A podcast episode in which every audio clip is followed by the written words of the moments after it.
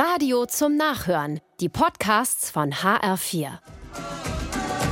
HR4 an diesem Sommersonntag mit einem Archäotechniker. Wolf heißt er, unser Sonntagsgast.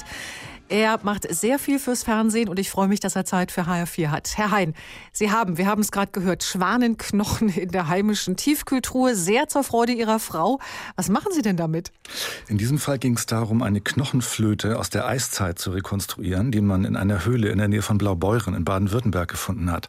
Oha. Und äh, da habe ich dann über einen Jäger einen Schwanenflügel bekommen, den habe ich auseinandergenommen, wie die das in der Steinzeit auch gemacht haben, und habe dann den entsprechenden Knochen in der Tiefkultur eingefroren, weil ich nicht gleich dazu gekommen bin, den zu verarbeiten. Oh, sehr schön. Das heißt, Ihre Frau ist da auch hart im Nehmen, ja? Mittlerweile ja. Das kann ich mir gut vorstellen. Aber woher wissen Sie das, wie Sie jetzt aus diesen Knochen die Flöte machen? Wir haben natürlich das Originalfundstück, haben es vermessen, haben es begutachtet, haben uns die Bearbeitungsspuren angesehen. Und dann habe ich hm, Werkzeuge wie in der Steinzeit hergestellt, aus Feuerstein, und habe mit diesen Werkzeugen diese Flöte hergestellt, so wie man das vor 40.000 Jahren auch gemacht hat. Warum machen Sie sowas? In dem Fall ging es darum, die Originalflöte besteht nur noch aus einzelnen Bruchstücken, die man auch kaum noch zusammensetzen kann. Und wenn, dann fehlt etwas. Man kann also nicht darauf spielen. Wir wollten aber gerne wissen, wie klingt diese Flöte? Und das geht nur, indem man einen kompletten Nachbau erstellt. Warum interessiert Sie das so? Ich bin gerade total fasziniert. Ich habe noch nie einen Menschen getroffen, der an der Steinzeit so interessiert ist und auch so viel Ahnung hat wie Sie. Es ist ganz einfach, mich hat schon immer interessiert, wie unsere Vorfahren gelebt haben. Ich bin als kleiner Junge, hatte ich einen Heimatkundelehrer, als ich acht war. Es gab damals noch das schöne Fach Heimatkunde und der war Artefaktensammler. Das heißt, er ging am Wochenende immer über die Äcker bei uns im November und im Dezember, wenn alles schön abgeregnet ist und hat nach Hinterlassenschaften aus der Steinzeit gesucht. Und eines Morgens kam er mit einem großen eingewickelten Paket in den Unterricht und wickelte es ganz umständlich aus und sagte dann, ihr glaubt ja nicht, was ich am Wochenende gefunden habe.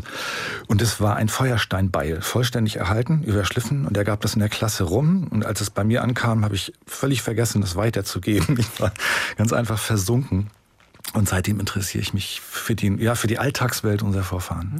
Was machen Sie als Archäotechniker dann ganz genau? Was ist da Ihr Job?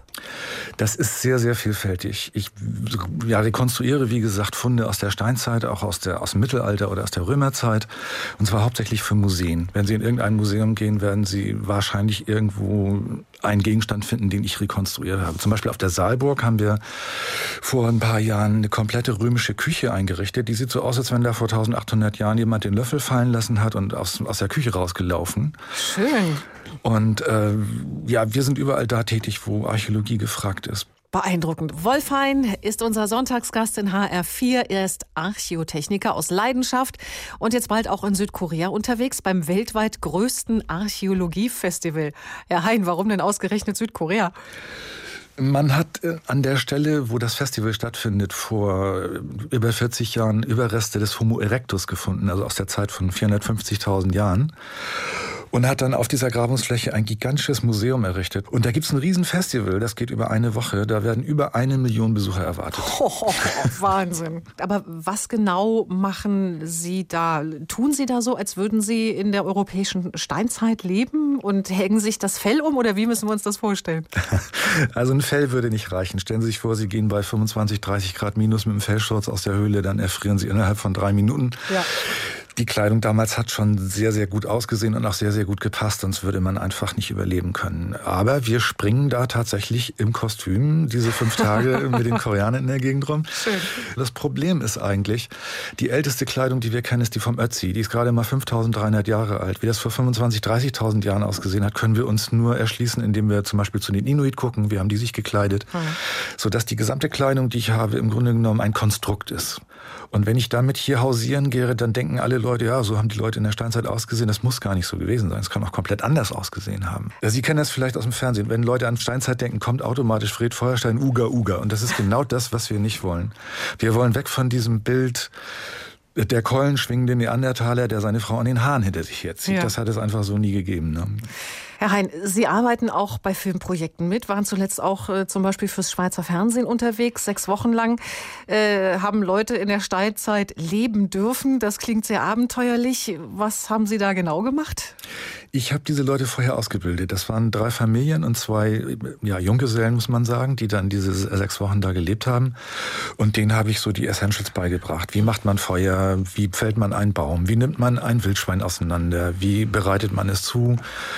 Wie geht Körperhygiene, wenn man nur einen Teich hat und ein bisschen Seifenkraut und so. Das war sehr, sehr spannend, weil im Anschluss, als die ausgezogen sind, äh, haben mein Kollege und ich aus der Schweiz ungefähr drei Stunden in diesem Fahrbaudorf fotografiert, bis die Chips gequalmt haben. Weil solche Lebensbilder kriegen wir natürlich sonst nie. Und äh, die Teilnehmer haben danach gesagt, nie wieder, oder?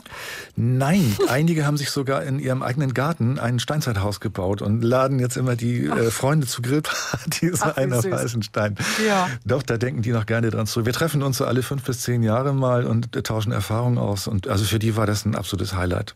So, und weil Herr Hein ja gerade vom Ötzi geredet hat, die Rekonstruktion der Gletschermumie. Die können wir uns ja angucken im Südtiroler, schweres Wort, Südtiroler Archäologiemuseum.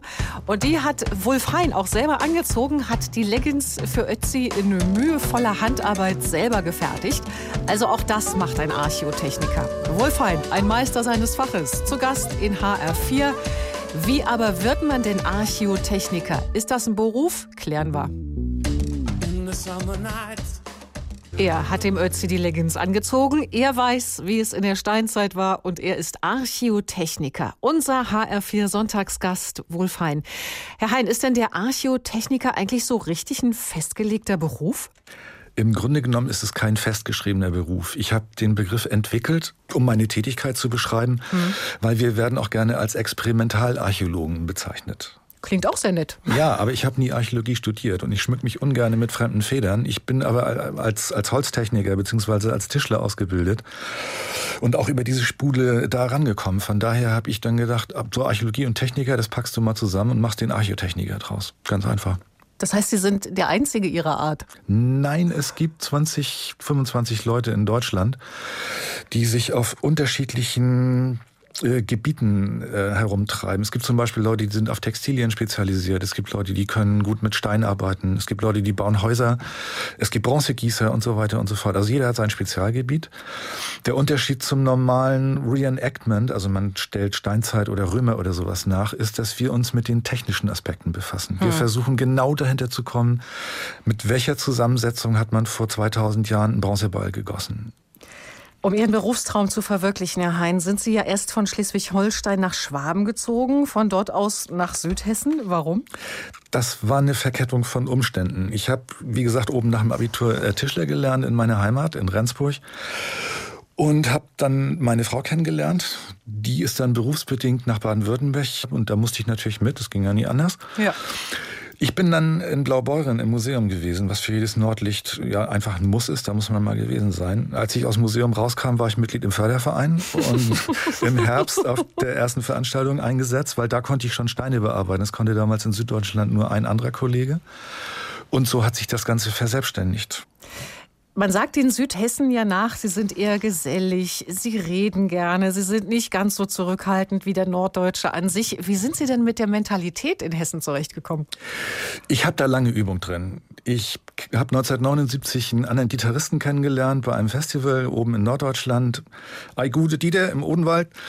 Und äh, mit dem habe ich schon, ja, mit dem mache ich seit der Zeit Musik und ich wie gesagt, im Odenwald kenne ich mich relativ gut aus, schon seit 40 Jahren. Und von daher war es kein so großer Sprung.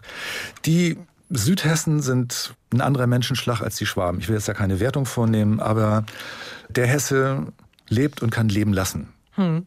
So, mehr sage ich nicht. Punkt. Lassen wir stehen hier an genau. dieser Stelle. Bei HR4 zu Gast ist der Archäotechniker Wolf Hein. Das ist Ihr Sonntagvormittag in HR4. Herr Hein, bei Ihnen zu Hause, wir haben das schon geklärt, liegen Knochen, die nicht vom Schwein oder Rind sind. Äh, wie sieht es sonst bei Ihnen zu Hause aus? Eher abenteuerlich?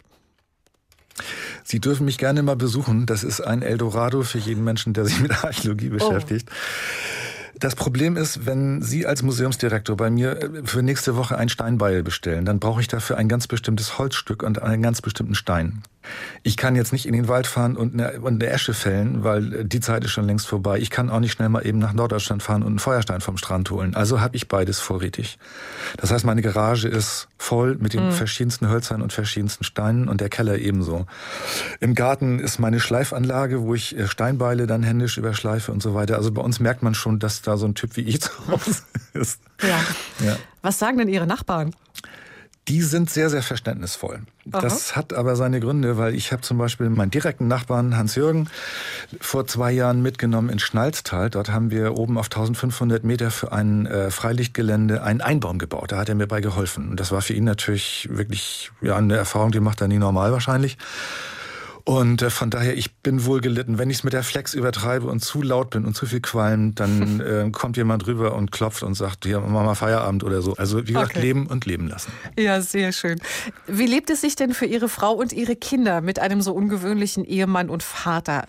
Also es ist manchmal schwierig. Ich war zum Beispiel Ende der 90er Jahre für fast zwei Monate am Federsee-Museum, weil wir dort die Freilichtanlage gebaut haben. In der Zeit hat meine Mutter auf die Kinder aufgepasst. Da waren die schon sehr klein, weil meine Frau ja berufstätig ist. Äh, später war es dann eher lustig. Meine Tochter hat dann am Federsee-Museum äh, Touristen im Einbauen auf dem Teich umhergefahren, hat sich ihr Taschengeld aufgebessert. Mit der Pubertät nachher wurde weniger. Mhm. Das ist klar. Ich meine, die haben ganz andere Interessen als ich. Es, es wird auch keiner von denen Archäologe werden. Das ist sicher.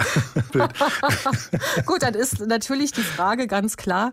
Gibt es beruflich etwas, was Sie noch nicht gemacht haben, aber gerne unbedingt mal machen möchten? Ja, ich habe schon sieben Einbäume gebaut, aber immer nur mit der Motorsäge und mit dem Stahlbeil. Und ich würde unglaublich gerne mal einen wirklich steinzeitlichen Einbaum mit Steingerät bauen. Die Geräte hätte ich, aber das dauert gut zweieinhalb, drei Monate. Entweder mache ich das, wenn ich Rentner bin, das ist nicht mehr allzu lange, oder ich finde irgendwann doch einen Mäzen, der mir sowas ermöglicht. Schauen wir mal. Sagen Sie noch mal, was ein Einbaum ist. Ein Einbaum ist ein Boot, das aus einem einzigen Baumstamm hergestellt wird. Das heißt, man fällt einen Baum und höhlt den aus. Und privat, was wünschen Sie sich für die Zukunft? Das, was sich jeder Großvater für seine Enkel wünscht, Frieden kurz und knapp und auf den Punkt gebracht. Wohlfein. Zu Gast heute in HR4, unser Sonntagsgast. Vielen Dank für das sehr, sehr schöne Gespräch. Herr ich bedanke mich bei Ihnen.